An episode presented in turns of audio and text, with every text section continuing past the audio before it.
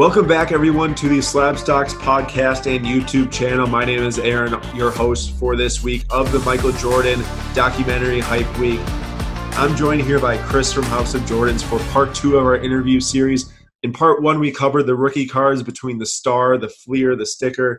Uh, great, great insights on the Jordan rookie card market. But now I'm joined by Chris from House of Jordans to talk about 90s inserts 90s base cards. He's going to give some sweet market information here. He's got a lot prepared, so I'm super excited. Thanks, Chris, for joining us.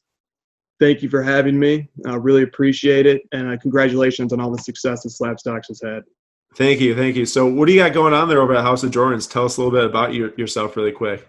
Yeah, we're just a humble podcast, man. We focus on Jordan cards. Um, we do a little bit of analysis of like the modern market too. So, like, basically, we collect Jordan and Luka. Those are our two PCs. So we talk nice. a lot about cards. Look at the market, look at the culture of the hobby, talk about visiting shops, stuff like that. That's awesome. Yeah, I love it. Any content out there, get people involved is what we love. You know, that's why we do it too. Just get people involved in cards, right? Absolutely. Awesome. Well, tell us a little bit about your expertise and how you got into Jordans and, you know, what you collect, why. Just let us hear it. Yeah, man. So I'm 33. So, you know, growing up in the 90s, I was young, but I was, you know, witnessing Jordan's greatness and I was collecting cards as a kid. Then, like many of us, I took a long break from cards and I came back in 2016. Uh, you know, a lot of us, we, we got jobs, we became professionals, we settled into life a little bit. And then we, we went back to cards and there's a nostalgic connection there to cards for us. And we can afford a lot of the stuff that we maybe couldn't afford when we were kids. So there's been like a mass influx. It's very interesting, almost a spontaneous, simultaneous arrival of many of us back into collecting the cards that we collected as kids from the 90s. And then we sort of expand like to modern stuff eventually too. But that's kind of my story in a nutshell. As I came back in 2016, I just started picking up Jordans uh, left and right and learned the market sort of through that. But you know, cards can be expensive, and you know you want to be able to participate in cards even if you can't buy everything. You know, so so we started a podcast so that we can still be participating and contributing to the hobby, uh, even if we're not just picking up cards left and right. We we can still talk and discuss and enjoy the culture side of it. Awesome, that's great. When do you start that podcast in House of Jordans? We started it in December of 2018. Um, nice. Very informally. It was just we just kind of sat around a table and I have a background in music production. So it was pretty easy for me to just set up. It's three of us on the show. It's my girlfriend Christina is a co-host, which is interesting. She brings a, the woman's perspective to the table. That's great. Uh, and then my cousin Brian is the other co-host. And so we just we started very informally and casually, but but now we've kind of ramped up, and now we're trying to put out like one episode a week, basically. That's awesome. Yeah, I mean, for myself, I also started around December 2018. So I actually started up the Instagram page probably in July 2018, and then through August. But then I went to school for my first semester junior year stop for the semester and then start up really hard in end of december into january 2019 so we're kind of on a similar timeline here of uh, starting up the content. Yeah it's been really recent. And you guys are doing this full time. Yeah me and my buddy nate who used to i used to he was a neighbor of mine in wisconsin for like 10 years when i was growing up. Uh, i moved to minnesota he moved to eau claire in wisconsin. We were still pretty close together. And then pretty much like through 2017 and 2018 we got back into cards together investing in some baseball prospects and then we had an idea just to start sharing our knowledge and content and card investing tips and this and that. Because I was always in the cards since I was really young.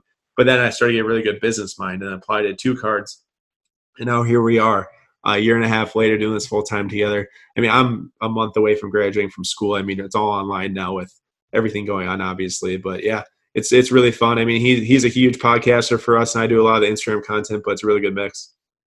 Yeah, it's great, man. I remember seeing you guys at that national. Um, you guys really like start developing a big presence um, mm-hmm. through there. I'm wondering, like, because you guys are at well into the five figures on Instagram followers, like a really successful brand in terms of you know hobby recognition. Like, was there like a marker for you when it was just like okay, like something clicked and like the floodgates yeah. open?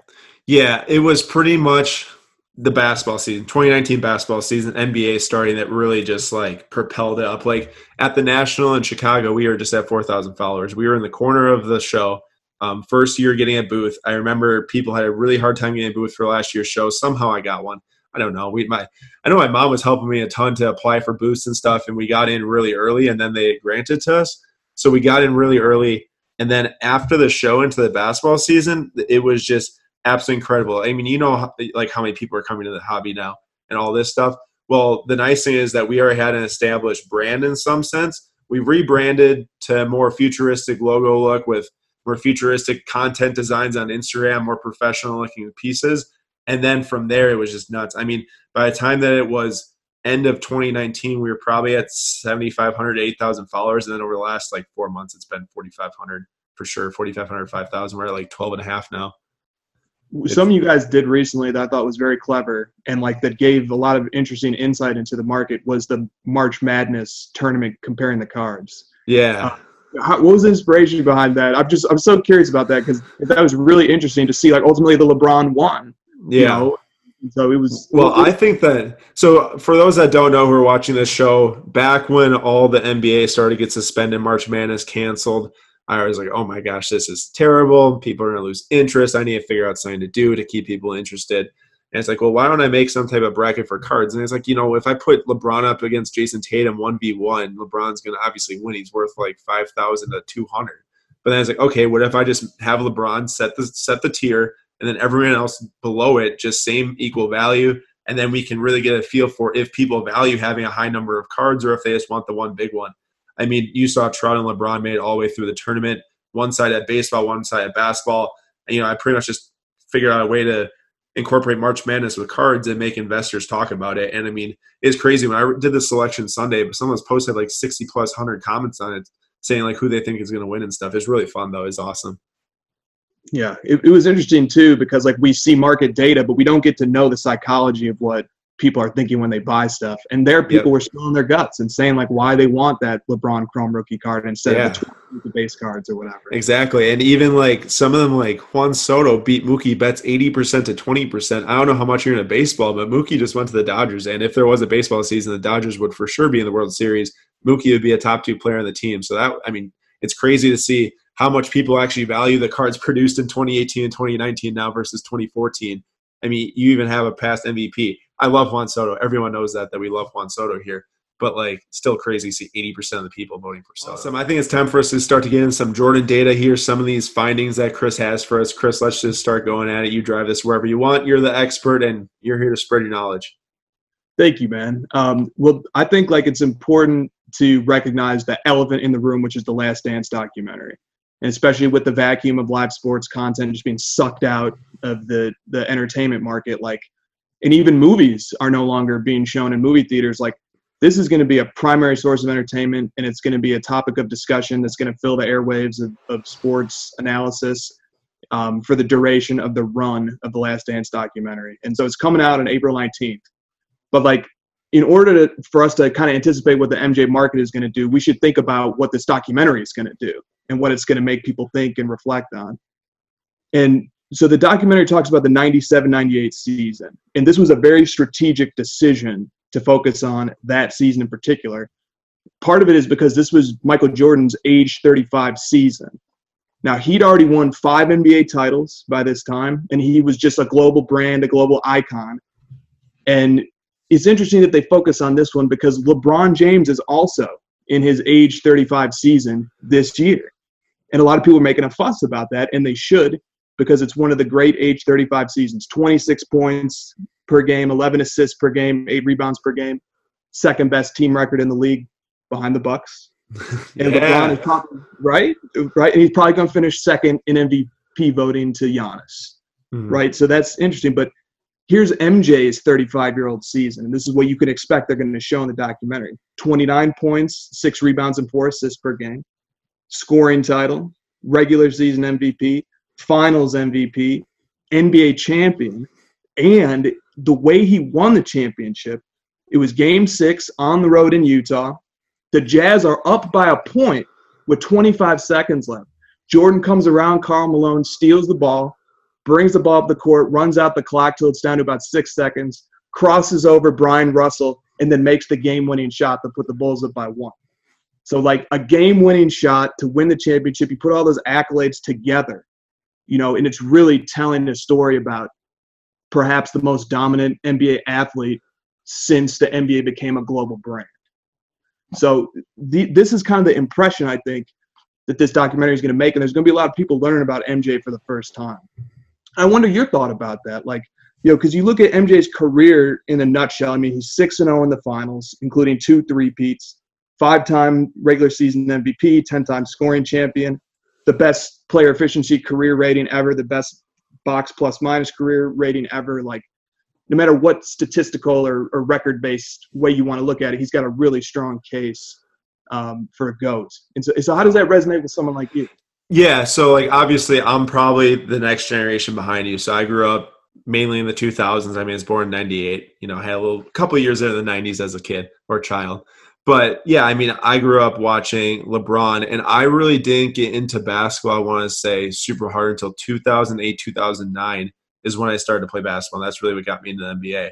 So I, the first things I remember seeing is Kobe. I mean, I knew LeBron obviously was amazing, but those 2008 and 2009 years is when Kobe was in the titles and stuff against the Celtics. So I remember first Kobe being the GOAT, like of my generation. And then as I've gotten older, LeBron has obviously peaked so hard between 2011, 2012 with the Heat, now up to 2019 today when he's still amazing. So for myself, you know, I sit here and I watch LeBron. I'm like, okay, obviously this guy's amazing, top two player of all time. But then I, I also have a super huge respect for Jordan, even though I've never watched him play when I was alive. Um, just because of the the really it's just the brand behind it all. I just love the brand between the Jordan shoes, the Jordan cards, just all of it mixed together. Being that icon, being the the cold blooded killer he is, you know, in game, it just really makes me. I mean, I think he's the goat. I love LeBron. I love watching him play. I think that LeBron's an amazing human being for society too. But there's just something about Jordan and leaving the sport, coming back, and just dominating like like like that. You just can't do like not not anyone can do that other than him. Really, it's crazy. Like imagine trying to go play baseball and coming back and winning three more championships. That's just where I'm like, it's insane. So for myself, I also would agree that Jordan's the goat. Um, I wish I was able to live through some of those years of watching and playing in the '90s because I'm sure it's incredible. Um, you know, but now I got highlights to watch. Yeah, and and the documentary is like you know going to be highlights on steroids. You also said something really interesting. He had a very maniacal mindset, you know, and and that was kind of part of what gave him an edge. But there was a dark side to that too. You know, he was a gambler. He punched teammates in the face in practice. You know, all that stuff is going to get underscored too. So it's going to tell two two sides to that picture. And not everybody loves MJ. You know, some mm-hmm. people mm-hmm. hate MJ you know, and, and I, I hope and I think that the documentary is going to tell a well-rounded picture like that. I'm not going to lie. I actually think that for a lot of people that didn't grow up watching MJ or have a bad imp- uh, impression of MJ, I think that at the Kobe thing at the Staples Center really did a lot of wonders for the public image of him. That was a really good speech he gave for Kobe. That's a very interesting observation. I hadn't thought of that. But you know, MJ doesn't really come into the public spotlight that often. exactly. Yeah, that's why I was so impressed because you know being there, I expected LeBron to maybe speak, but I understand why he didn't. But it was very, it was really cool to see Jordan come up and talk about him because I didn't, I that's not what I was expecting. I didn't think he would. It's cool to refer to him as a little brother, like he's teaching to play and stuff, because I think that you can draw a lot of similarities between the two. I think a lot of people do. Obviously, you know, no one's going to say Kobe's better than Jordan, but at least between like passing the torch into like, okay, this guy just wants to do anything to win. You know, he doesn't care what people think about him, all that stuff. Well said. Well said. Okay. How about we talk a little bit of market now? Let's do it. Okay. So there was a very a very interesting opportunity I had to kind of take a snapshot of the Michael Jordan market, especially focus on the 90s cards, right before it was announced that the Last Dance documentary is coming out. There was a big auction that ended on March 22nd that had hundreds of Michael Jordan cards in it and I focused on 23 of like the most high profile and the most interesting ones in that market. But it's important to just pause for a second. Like March 22nd, you know, the COVID 19 pandemic was still like very new and fresh. The Dow Jones Industrial Average was down like 40% at that time, which it has recovered a little bit now. It's it's at about 21,000 points. It's still up 17% from 2016. So like it's recovered, but like at that moment, it was a very, very scary economic moment, even probably scarier than now. It's like with this backdrop and like the announcement of when the last dance was, to come out, it hadn't been made yet. So like this is a really interesting way to like look at the Jordan market pre-announcement at a really tough economic time. So like I said, I made an index of the 23 of the most high-profile 90s Jordan cards, And I, what I did, I compared two data sets. I went back for every single one of those 23. I looked at the highest price the card had ever sold for. I looked at its all-time high, and then I added them all up, and it came out to $102,000. Then I went once that auction ended, and I added up the values of the auction ending prices of those same 23 cards. So we're going to see what they sold for on March 22nd versus their all-time highs. On March 22nd, the aggregate total was $135,000. So this MJ index was up about 32% over its all-time highs. A very robust performance, all factors considered. That's awesome. Right? So that was it was a very interesting outcome there. Uh, this is typical for MJ. So like this year we saw Luka cards go up like six to ten x sometimes. Like the Prizm base PSA 10 rookie card was seventy five dollars going into the season, and, and now it's it's four hundred to four hundred and fifty. So you know when you compare like that sort of time horizon, you know MJ's never do that. They never go up like six to ten x over the course of an NBA season. Giannis, you know his cards are up three to five x depending upon which cards you're looking at. Even like the super rare ones like the rookie orange Prizm. like those cards are up very substantially. MJ's not going to do that either. He doesn't go up three to five times over the course of the season.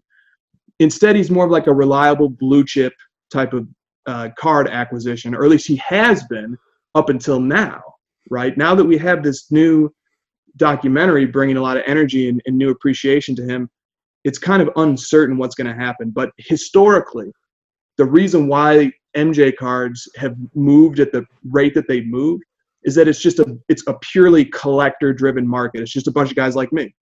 And we're all pretty much lifers. You know, we're going to be doing this for the next 20 to 30 years just accumulating Jordans, trading Jordans, flipping Jordans to get the better Jordans.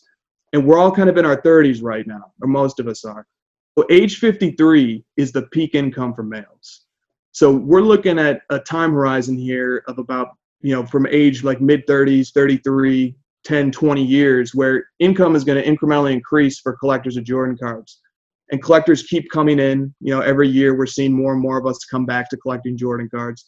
So Jordan has a as a has a very you know blue chip style trajectory to his market, but that's based on pure hobby factors. You know, just pure love of cards, pure people just wanting to connect to that of cards, appreciate the artwork and the technology and the design that went into those cards and the history of those cards.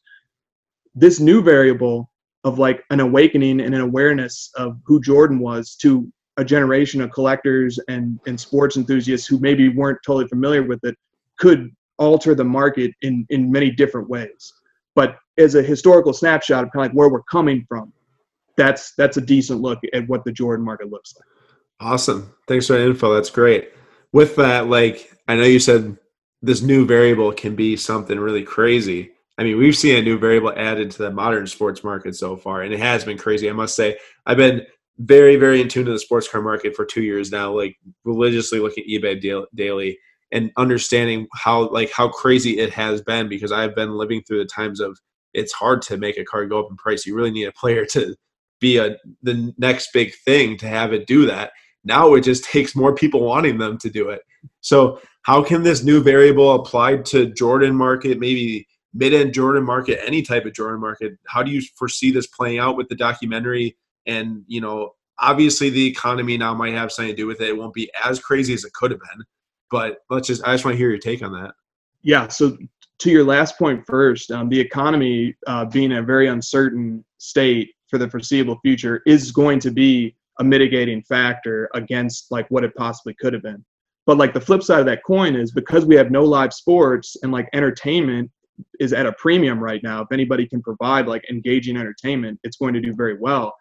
We're going to have so many more eyeballs focused on this documentary than would have been otherwise. So those kind of maybe end up balancing each other out. I don't know. We'll see. And then how does like this variable come in? You know, I mean, it, it it's when you look at like the, the 49ers going to the Super Bowl, during that period, cards like Joe Montana and, and some of the great 49ers legends, they see little uh, spikes in value just because people are thinking about the 49ers and then they start wanting to seek out cards of those guys. This is going to be like that, you know, but an order of magnitude bigger. You're, you're going to have so many people start thinking about Jordan and his legacy, some subset of those people are going to think about his cards and they're going to go look them up and they're going to want to seek them out. They're going to want to add some of them to their collection. And then there's going to be a whole nother group of people who are anticipating that that group exists. And so they're trying to stock up on the cards right now so that they can sell them for a premium once the documentary starts rolling out.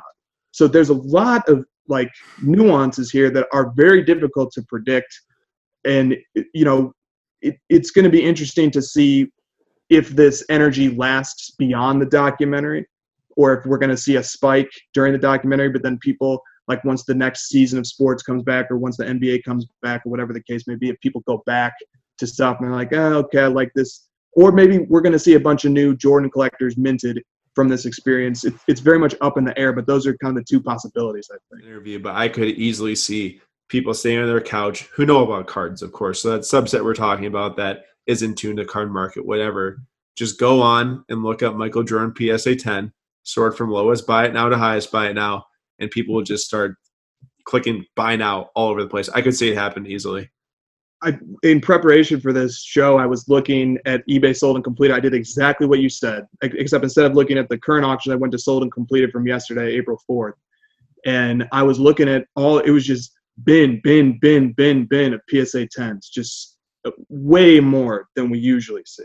Right. And of course, what happens here is there are a ton of those base Jordan, upper deck, hoops, tops, whatever you have it from the 90s that are normally worthless. But then you put them in a PSA case, put a 10 on it, and it in, instantly becomes a not as overproduced card once it has a PSA 10 it's in the population report. And when you put the PSA 10 label on it, it just instantly becomes something that people want to trade. It's got it's in the population report and there's some type of scarcity applied to it other than when it's just a raw Jordan card from Hoops 1990 that no one's going to want to buy.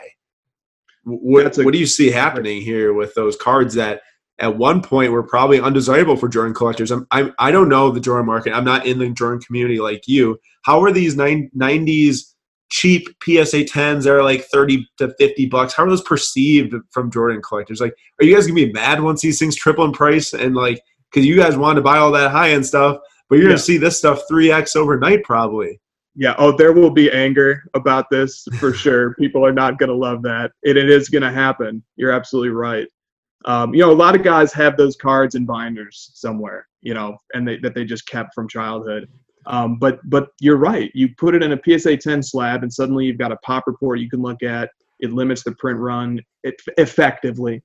Um, so the Jordan community is is going to be in for a shock a little bit here. Um, seeing, but but oftentimes that energy trickles up. So mm-hmm. people see suddenly that like there's this energy going on and, and maybe the lower end base PSA 10s and like all of a sudden that energy is like being is infused into other segments of the Jordan card market too. Oh, I totally agree. And for those listening who know the modern market, like myself and the other our audience, it, a good equivalent here is all the people that were probably buying let's say immaculate rookie patch autos of some of these guys. Like let's say Jayson tatum immaculate rookie patch autos. Let's see we're buying them at $500 a piece. They're probably worth around a thousand now. Everyone at that same time when those were 500 his base psa 10s were like 30 bucks. So all those went from 30 to 300 10x and the tatum immaculate rpa just 2x to 1000 all those people with the rpas are probably hacked about that you know so it's going to be a very similar type of uh, I don't know. People are going to hold it against each other, maybe, but we'll we'll see how it happens. I mean, it'll be fun to watch. That's very very well said. Um, that kind of provides a decent segue, I think, into maybe talking about some specific cards to watch. Because yeah. like the '90s is is can seem daunting. Um, I would submit that like the entirety of the '90s, you had about 20 different relevant brands, and 2018-19 Panini basketball products alone, you have about 30 different brands. Yeah. So like you can understand 2018-19 basketball, like your audience is is masters of that type of product like you are. Then like you can understand the 90s too. It's it's yeah. it's actually more simple. Um, but sometimes you don't really know where to start. So like maybe here's a few cards to keep an eye on um, that are interesting uh, on a number of levels. Like the first one, and I actually have a copy of it here with me is the 93-94 Ultra Scoring Kings. And so I'm going to show you this card. Tell me, eh, eh, you've probably seen this card before. I have seen it. People, yeah. So this is this is this is like uh, I call this kind of MJ's insert rookie card. Uh, it's not technically his first insert, but it was the first like insert to make a splash. It was kind of like the first chase insert, and it was designed by Arena Design, who was a an art like a, two artists as a couple who had a company, and they designed most of the best 90s cards were designed by them. So like this is historic from the perspective of like this was their like first like landmark insert.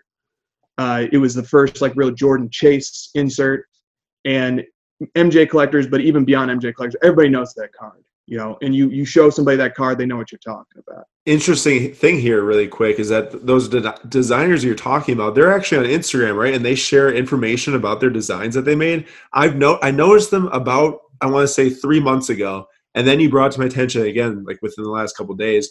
But it's interesting to see them actually hash back designs from 20 plus years ago and discuss how they designed them because that's one thing that's very closed off between collectors and what's happening. They don't know who designs the cards. They don't know anything about why they designed them that way. It's really cool to see that in our way to learn about the designs, which is awesome.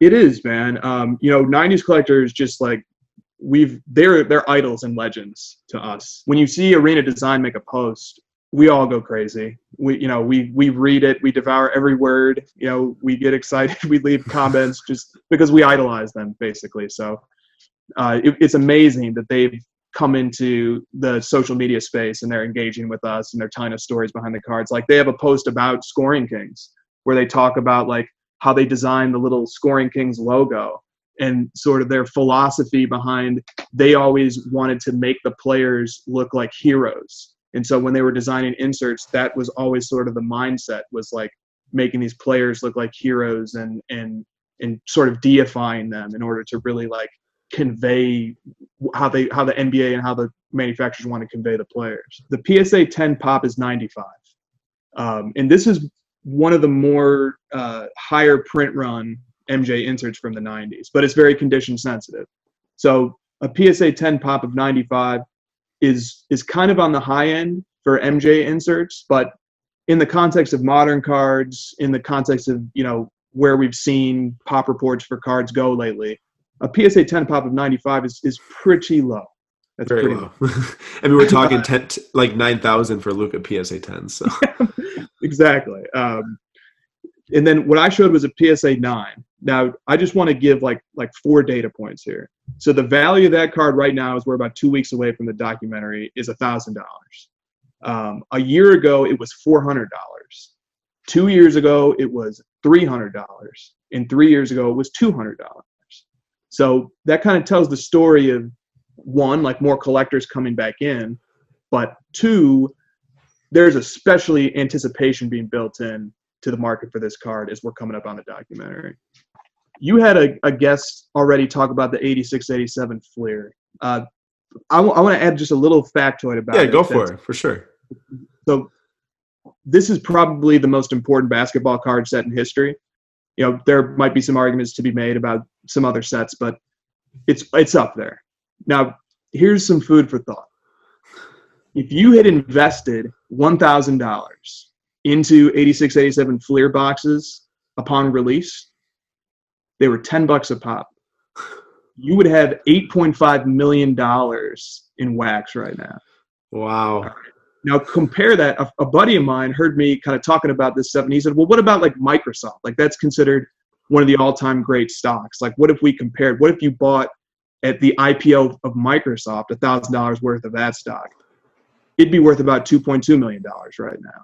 So that kind of contextualizes just how desired that set is. That yeah, and it, interesting thing, which is why sports cards does so well, is because once it's made and we're past that year, there's none coming out. So that's right. that's really why it goes up in value so much, is because of that. Which is you know Microsoft you can still buy stock today, a ton of it, but it's really cool. It's awesome. That's that's a really good bit of info, by the way. I had no idea that that was that cheap. That's ten bucks a box. Oh my gosh. We're going to take a quick break to hear a message from our sponsor. Yeah, I mean, it was the first, you know, NBA licensed basketball set to happen after an extended period where they didn't have any, and it ha- so it has the rookie cards of so many legends like Jordan, Olajuwon, etc. So it's a very, very key set, and of course, the Jordan is, you know, the cornerstone of the set. And the so the PSA 10 pop is 312 which is very low considering PSA has graded this card over 18,000 times. That's just PSA. That's right. So like very low PSA 10 pop. So nice scarcity factor built into that PSA 10. And the last two auctions of this card have been $45,000 and $49,000. So the card, those are both all-time highs. So like the card is is very robust right now. One year ago, that card was 28,000. Two years ago, it was 20,000. Three years ago, it was 20,000. But this is interesting. This is important to keep in mind. Four years ago, now we're looking at 2016, something very interesting happened. This card had a run up in value and it went up to $30,000 like four years ago, almost to the day. And it got even a little bit higher and then it came back down. Now, that's kind of a function of the fact that like there's almost always a PSA 10 available. Uh, every PWCC auction is usually going to have one of them at least. Um, there's usually maybe one or two more people selling them on eBay. So like this card can, even though it's pop 312, it can be it can be available a little bit. So like I I I just advise caution when looking at the the Fleer RC because like its its benefits are it's very liquid. Um, there's people who don't even collect basketball who want to put that card into their PC. So like there's lots of benefits to it, but it's also very high population and it's almost always available. So the market for that card can can see like massive spikes, but it can also retreat. And that's like a common theme. You know, we see that with the Topps Chrome 2003-04 LeBron. We saw that go all the way up to like 7,000 plus, and now it's retreated back to like 4,500 to 5,000. So yeah, just something to keep in mind when you look at like, and, and that applies to all grades of the Fleer MJ. I got a question here. So why do we, why do you think that we see at least one being available at any given moment? Of because like 312, yeah, you know, 312 is a lot, but then you compare it to some other stuff and it's really low. And then you also add the fact like I think most people who have a PSA 10 MJ aren't going to sell it in, in their lifetime, or at least over the next like 30 years. Like, why does that happen? If you have any thoughts on that, that's a great question. That is a really fantastic question, and the honest answer is I'm not sure. All I can say is that I watch a lot of auctions, and I this card is is more available than maybe it should be. Maybe you know if somebody maybe wanted to go back and look at um, the historical auction data and like look at the serial number on the slab. Is it maybe the same 20 cards just kind of getting bought and then resold again? It, that could be. I don't know. Uh, but but you make a good point too. Maybe especially now, uh, people are going to start locking away that card, and then maybe we're not going to see it pop up as much. Yeah, that's why it's so interesting to me to even think that it hasn't gone up more possibly with this huge influx of demand. I mean, of course, 44,000 or 49,000, you know, the new sales, those are all time highs, but we're seeing all time highs everywhere. So it doesn't surprise me in the slightest that that has an all time high right now. But it's interesting to see. I think that you're going to have exciting time tracking this card probably more. All right, do you have a lot of Fleer 86 Jordans, or are you like, I'm just going to have one and then I got all my 90 stuff? Uh, I had two PSA sevens that were really nice, and like something that you want to do when you're buying this card is like even irreg- don't even look at the technical grade uh, as the end all be all because the eye appeal and the way that the card presents is a very important part of the value of the card, even if no matter what the technical grade is. So I have acquired two PSA sevens, and I always want to find like the nicely centered copies. Mm-hmm. Um, but I sold both of them, so I have no uh, Fleer RCs left in my PC at all. Um, those are the trade-offs that we have to make as collectors. You know, uh, I sold both of them when I was kind of trying to fundraise and build a little war chest to buy some of the more bigger 90s chase cards that I ended up acquiring. But I have owned the, those cards in my PC. Um, they're great, great cards, but but they're also always available. So, yeah, I I actually have a PSA two I acquired at the National this year. So that right. was the first. That was the first like MJ card I've owned. I mean, of course, I've had like you know one of those base cards we're talking about, but I'm saying like I've actually went out and bought was a PSA 286 Fleer. It's definitely scratched all over the surface. It's it's mangled. it is still a Jordan 86. It's PSA graded, and it has nice centering, but the corners are destroyed. So, you know, that, for PSA two nicely centered, I mean that's that's probably the best you're gonna do. Exactly. I'm just happy to have it. And then also I've got a couple of these Nike promo cards here. Now I'm just I I I like Nike a lot. I like Jordan a lot, which is mostly why I'm really fascinated with Jordans because I'm I'm just big into the whole brand that surrounds basketball, NBA, the brands that contribute to it, the stars that align with the brands, all that stuff. So I've got one of these PSA 9 85 oh. promos here. Now, I I'm not in a Jordan community like you are. I just love Nike and I love Jordan shoes. So I bought this because I was like, this thing's awesome. It's from 1985, so it's before the 86 Fleer. It's, it's after I want to say 84, 85 star. So it's kind of right between the two. So I bought this for three hundred dollars like a month ago. They're not. I just saw the most recent bin on a PSA nine go for eight fifty. So this was this was one of those cards that I have a feeling that people like you and maybe I mean I know you like me, so I'm not saying you're holding against me, but maybe some other collectors out there and be like, man, I hate that that kid just saw a $500 increase in value on that stupid promo Nike thing. Do do people hate these? Do people hate no, these? I mean, cool? I mean uh, you know, it's it's oversized, um, which like is a turnoff to a collector yeah. like me. But, like, but, look, it I can barely even fit in my hand. Like, it takes up my entire hand. no, I know it. That card, uh, that that's that's a nice like niche Jordan card that that is going to get you some respect, honestly, because not everybody knows about that card, but the people who do know about that card, they really appreciate the history and the legacy behind that card and how it ties into Nike and Jordan's brand and everything else that you laid out. Yeah, I mean, this is like one of the most famous posters of all time that Nike has ever produced, which is why I'm like, dang, I gotta have that. And I'm sure that a lot of other people are like me and thinking that. And I mean, now these you guys definitely hate. These are some just little PSA nines from 1991. These, I don't know if you've ever seen these. They've got like I've never spike. seen card. You know, you never seen these. So this is from 1991. It's got Jordan and Spike Lee on it. It's a it it was in like a trading card set that Nike put out. They put out this with a bunch of other Jordan Spike Lee ones. I think they had some Ryne Sandberg in there and weird stuff like that. But I mean, seriously, like a fifteen dollar PSA nine right here. If these go to fifty bucks, you guys are gonna be so mad if these go to fifty dollars. yeah, no, man. That's those are those are really cool oddball cards. Yeah, like, and, there's definitely a group of MJ guys who love oddball cards. Yeah, and these these are undersized actually. So these are these are narrow. These are smaller. So I got the weird Jordan stuff over here. I got the PSA 286 Fleer. That's so um, yeah. That's so interesting. That's that's such a, a pleasant surprise that you're yeah. sitting on cards like that. I mean, that's that's really fun yeah, just something for everyone, Jordan. Though, right? I mean, isn't that great? Very, very, very true. Okay, awesome. All right. So, um, so the Jordan market kind of has like three parts to it. I talked about Scoring Kings, which is an insert. Talk a little bit about the 86 Fleer as a representative of the rookie aspect. But like you said, there's other rookie cards too. There's 84, 85 Star. There's the Interlake rookie card. Um, so like the rookie market is interesting. There's also the Fleer sticker. And then the other part of the Jordan market is like the parallels, um, which are shorter printed, um, and especially in the later '90s, became a very important part of the Jordan, you know, card canon.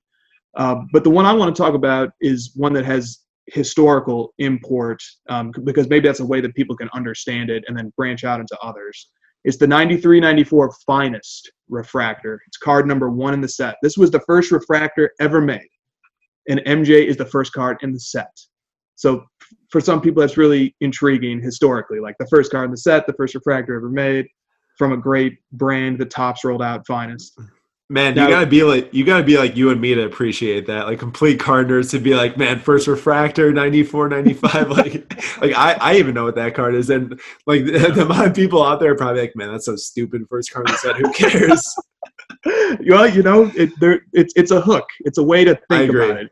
Totally. Um, and it's a really unique looking card. Um, I had a copy once. I, I no longer have it, but it's a really unique looking card. But you gotta be careful because sometimes the surface can be a little faded. It can be a little green. So you want to like even when a card is slabbed, you still want to inspect it. Um, so the PSA 10 population on that card is 40. So now we're getting into that like pretty scarce territory. The current value of it is seven thousand dollars. Uh, if you look one year ago, it was three thousand. If you look two years ago, it was seventeen hundred. So we're seeing a robust trend in the upward direction on that card too. I, I got a question on this, and you, because I like that you are in the Luka Doncic market because this actually makes our discussion better because you have knowledge about the modern car market too. How do you think Prizm Silver has impacted Finest Refractor from '94? Because if you say last year this thing went from what do you say, like three thousand to seven thousand, that's that's a large increase for a Jordan card, especially when you know the documentary wasn't into effect. It's not like that's in the last month. Like that's in the that's in the span where we saw Luka Prizm Silvers go from 400 to 1500 to 2000. So what, what do you think that market had to do anything with this? Because even myself, I went and searched out this card, so I know of the card because I looked at it because of the whole fact. I'm like, stuff. I searched out the card because I knew of it was like a refractor type, looking like uh, 2018 Prizm Silver. Like, how much do you think that adds to the value of that card? A lot, man. So much. Um, and I think there's also a lag. So, like, I think a lot of people are huge on the, the Prizm Silvers, obviously. And we haven't fully seen that interest translate into people looking at and becoming interested in 90s refractors yet. Like, I think there's still going to be more people who are going to make that connection as time goes on. So, like, to that point, the other like first refractor is the 96 chrome. So that was when that was the first year of chrome. That was the first chrome refractor.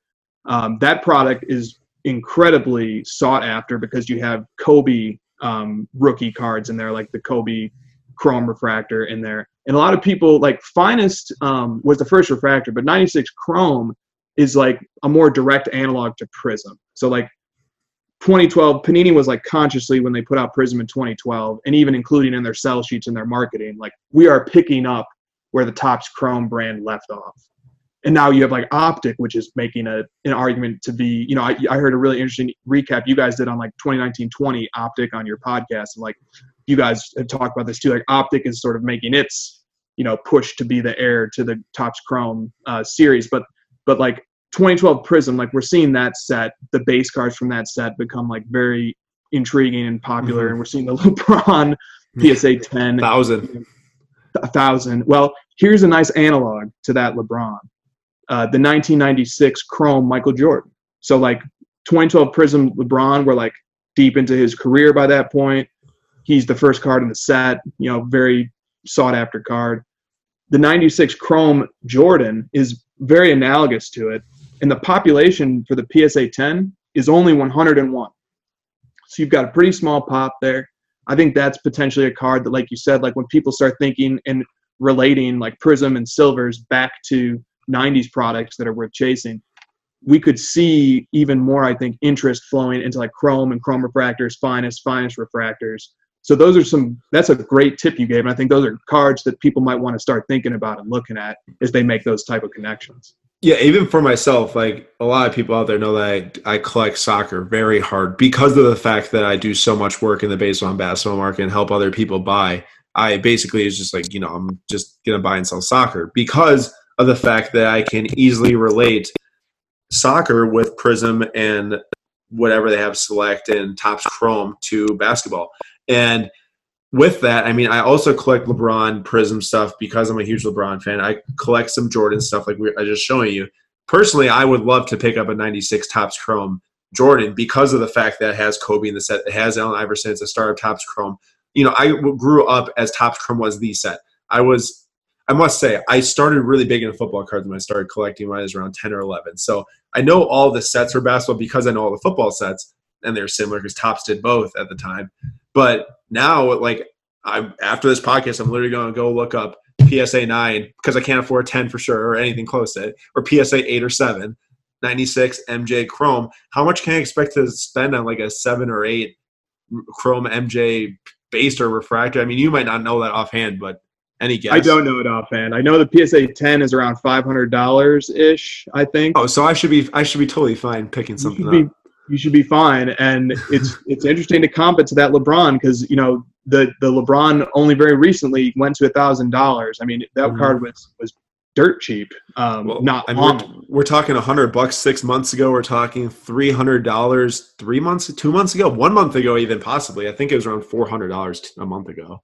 Yeah, so like you're going to see an increase when PSA reopens its doors in the pop report on the PSA 10 on that card because so many people are going to send, they're going to pull it out of their binder and send it in to get it graded. Mm-hmm. But uh, the Jordan has already been on the radar for a long time, and so that the Jordan PSA 10 pop of about 101 is probably a lot more fixed, stable. And, yeah, I, would even argue. So yes, I'm sure the LeBron PSA top, pop is going to go up, but there's a lot of people who are new to this thing that are going to have the LeBron or go on eBay and find a LeBron big. Oh, I'm going to grade that easily, turn my $100 card into $1,000. There's going to be a lot of PSA sevens, eights, and nines getting added to the LeBron market too, to where I think I'm not saying that this card deserves to be a thousand dollars. Say, I think it went up way too fast. I think it's around a five hundred dollar card, all elements taken into consideration. Uh, my biggest nostalgic two sets out there: 2008 Topps Football is the first set I ever started building. 2012 Panini Prizm. I never built the set. Actually, ended up donating the 2012 Prizm cards I have. I had at the time I was in eighth grade in middle school. I loved basketball at that time, and I was just like, Prizm's new and I'm going to buy it. And I love the retail packs. I go to Target all the time. I probably bought three boxes of retail throughout just opening packs. And if I just would have saved those, I'd have like 7K today or something. But the biggest point is, is that I think that this card has so much going on for that people don't understand. I think that you and I understand it because we understand weird, you know, nuances like that with the LeBron, his first Heat real Panini card. That is the card people want and I think that if this thing stays around 50% PSA 10 rate, it could stay at $1,000. I mean, if, if a ton gets submitted and it goes up to 70%, then that's a different story. But there's if it stays in, at least in terms of demand and supply, it stays level as of right now between more getting added, more people still buying, I think we'll be fine. Well said. Well said. I, I tend to agree with that. So I, I want to talk about a couple other base cards to sort of round out the discussion now. Uh, and one of them is this one. So this is the 97-98 Metal Universe base card. And this card um, has had an interesting history. It's, it's very difficult to grade, by the way. This graded a six, uh, hence why it's in a card saver now rather than a slab. Um, but uh, it's so very difficult to grade. So, but this card has a very interesting history because uh, last year, last February, the Michael Jordan PMG Green which is a parallel to this card. And it's numbered to 100, but the green only has 10 copies. It's the first 10 numbers in the print run. That card in a PSA authentic altered slab. So the card is altered. Didn't receive a technical grade, but in a, in a slab, so it's authentic. Sold for $350,000. That's insane. The, the previous eBay sale for that card goes back to 2007. That's how rare it is to see this card sell.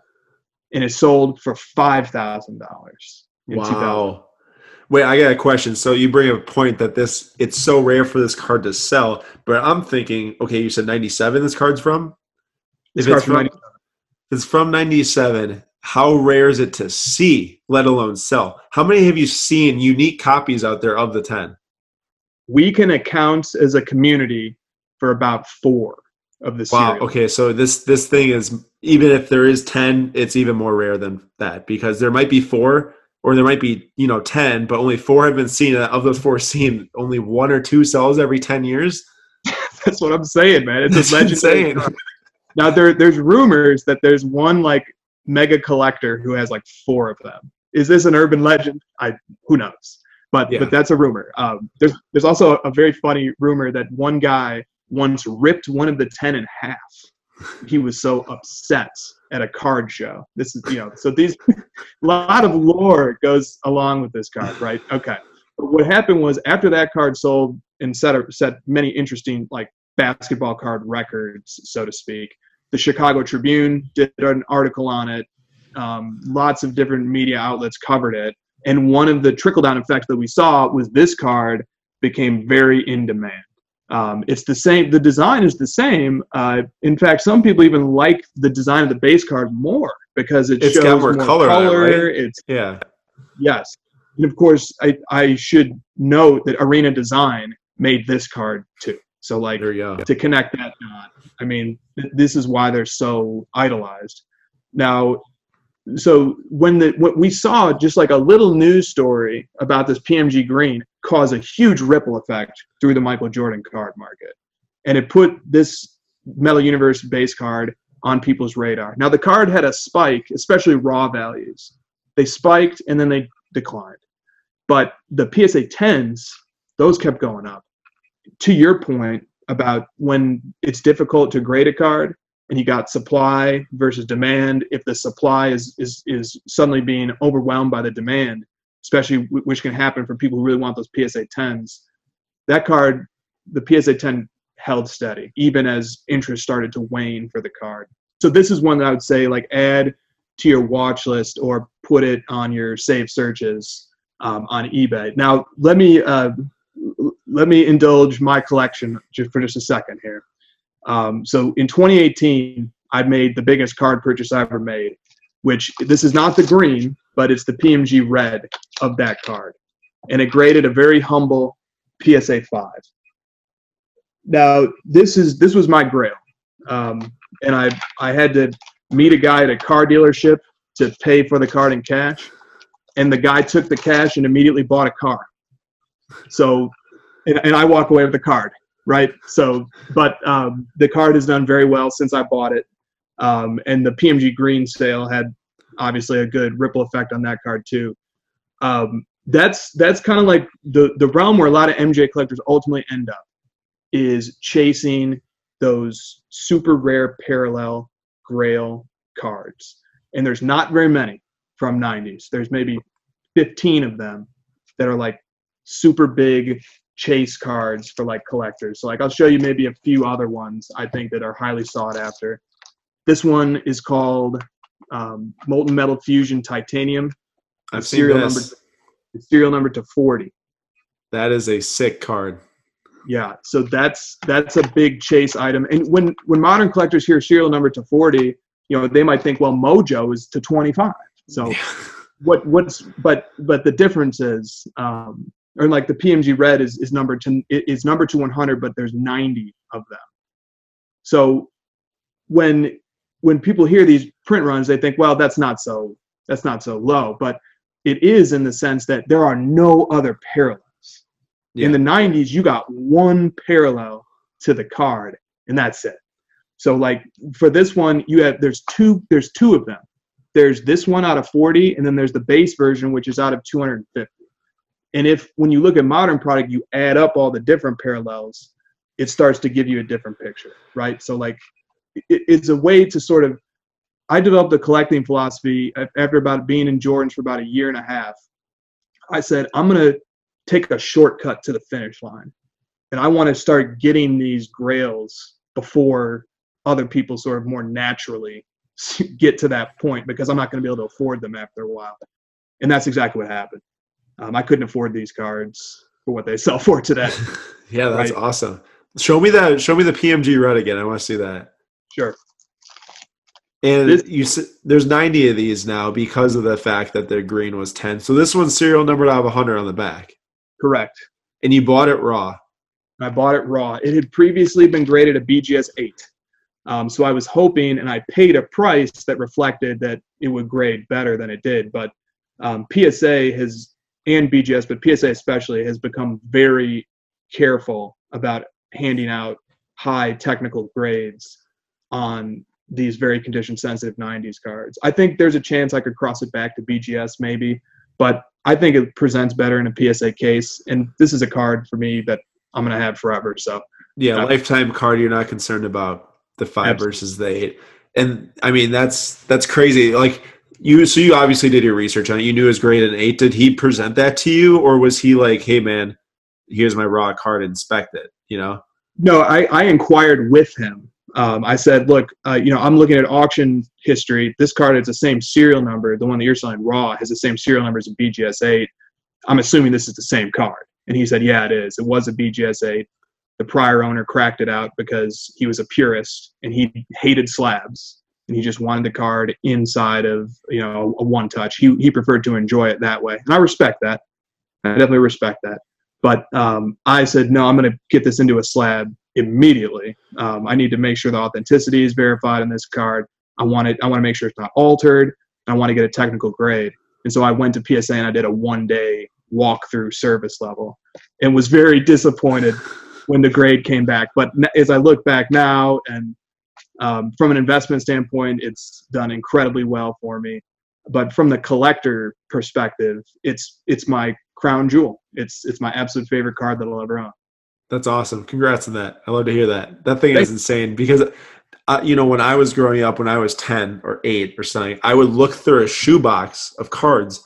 I wouldn't stumble upon that, but I'd stumble upon the Metal Universe 97 cards that are players. And, you know, I always thought that they were cool. I always thought they were funky. Of course, now here I am 12 years later, 13 years later, talking to someone who owns a PMG uh, red out of 100. That is insane. And I, I mean, I love that card to even look at through my computer screen right now. It's it's it's one of the things is why we love collecting. It's one of the reasons why is those Grail Chase level cards. All right, there's one last card I want to talk about, and we touched on this a little earlier, but I brought it out, and so I figured let's talk about it a little bit anyway. This is one of those early Fleer base cards. Mm-hmm. Um, I saw it the other day. There, yep, this is 1991 Fleer, which is a really interesting season because that was the first ever Jordan Bulls Dynasty era title. So it's, an, it's a very interesting card to have from sort of a historical perspective, and it's got a great photo. Um, but the thing to keep in mind with these cards, um, if for people who are maybe thinking, I want to buy Jordan cards that have for a long time, I want their value to do well for me over the long time. The PSA population on that is 2,800.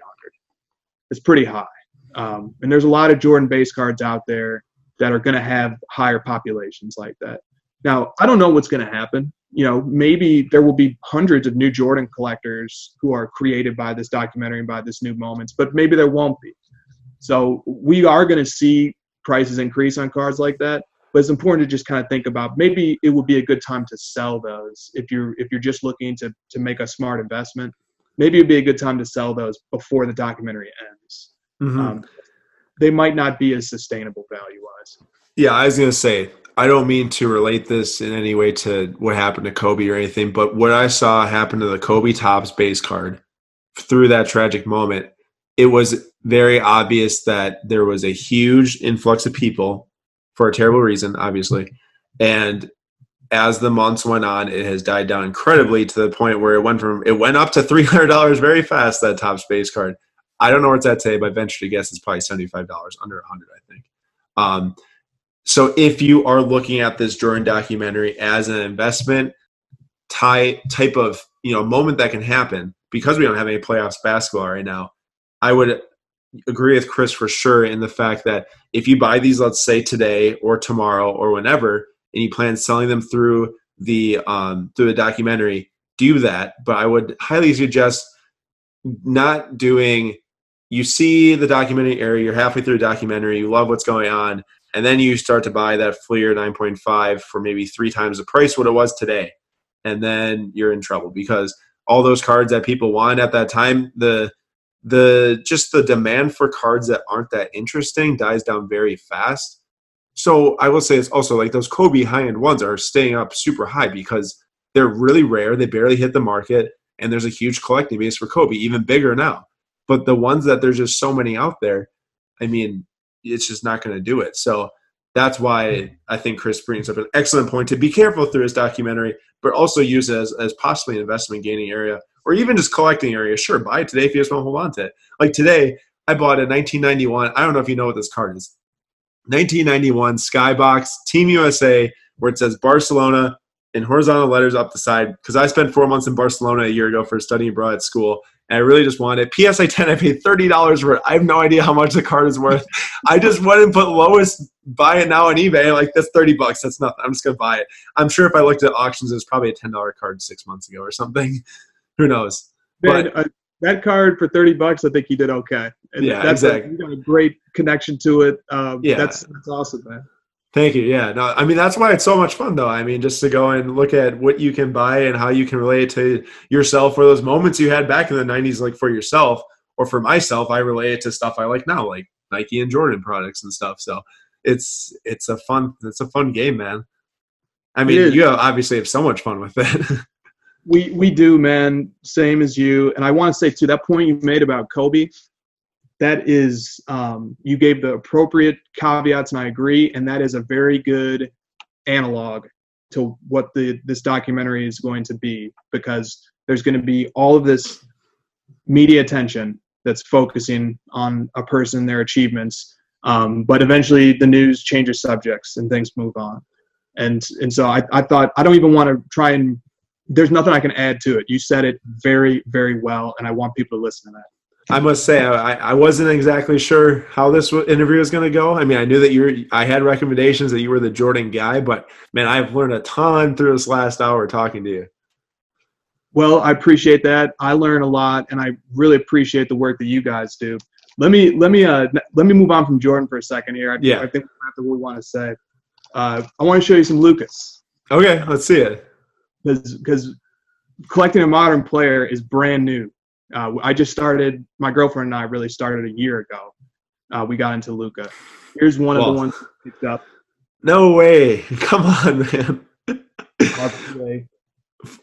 Now it's very interesting to compare to Jordan because we got this card raw for eighty five hundred dollars about a year ago, right when NT came out.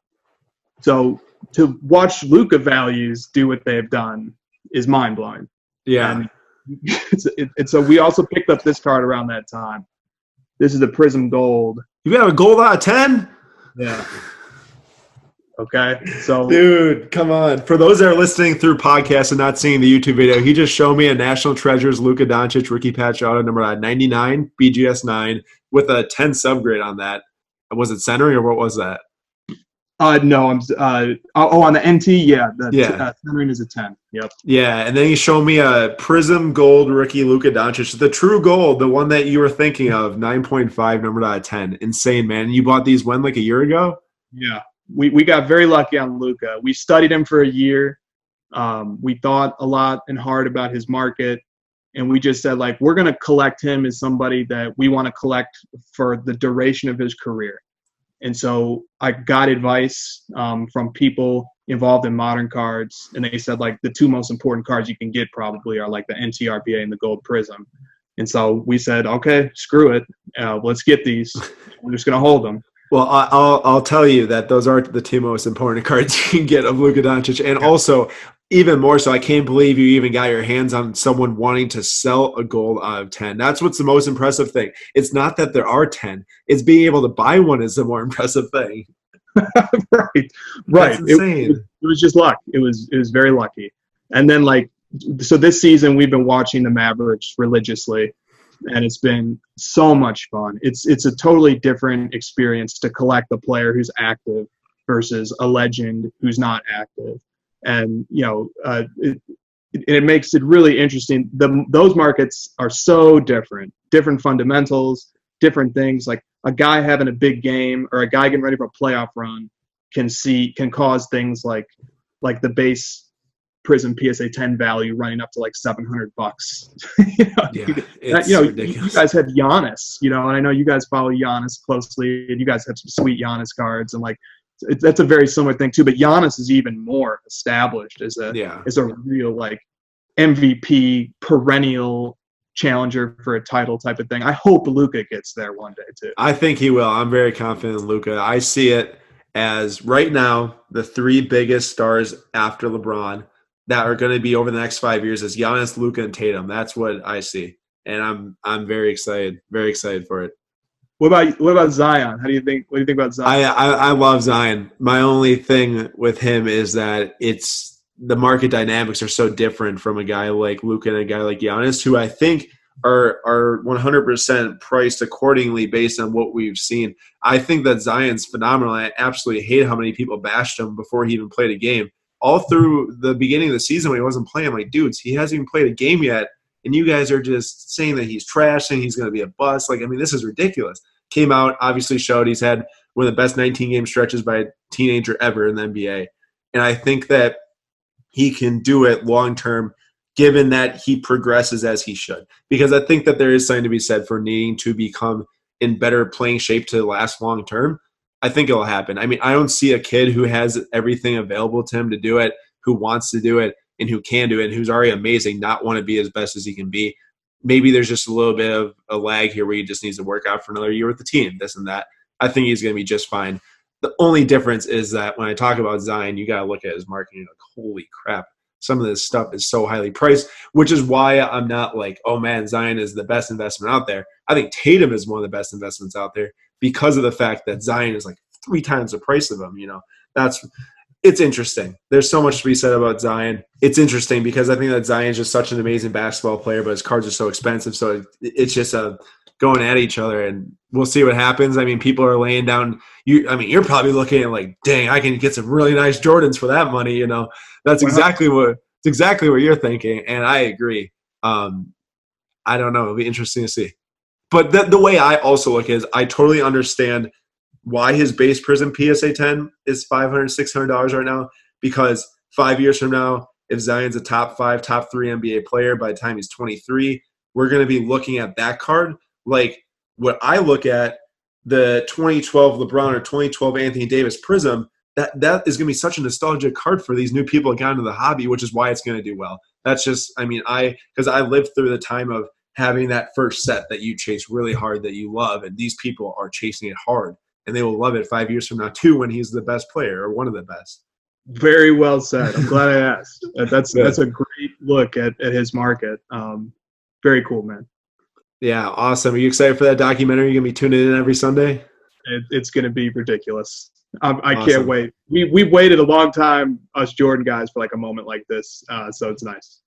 Well, to our viewers out there on the YouTube channel, on the podcast, this was part two of the MJ Week of Greatness, where we're talking to ex- experts in the hobby who know their 90s cards, who know their rookie cards. Uh, just a great way to learn because this is a time where, you know, we don't have much live sports. So, what else to do other than learn more about stuff we don't know? Thank you for joining us, and we will see you guys next time.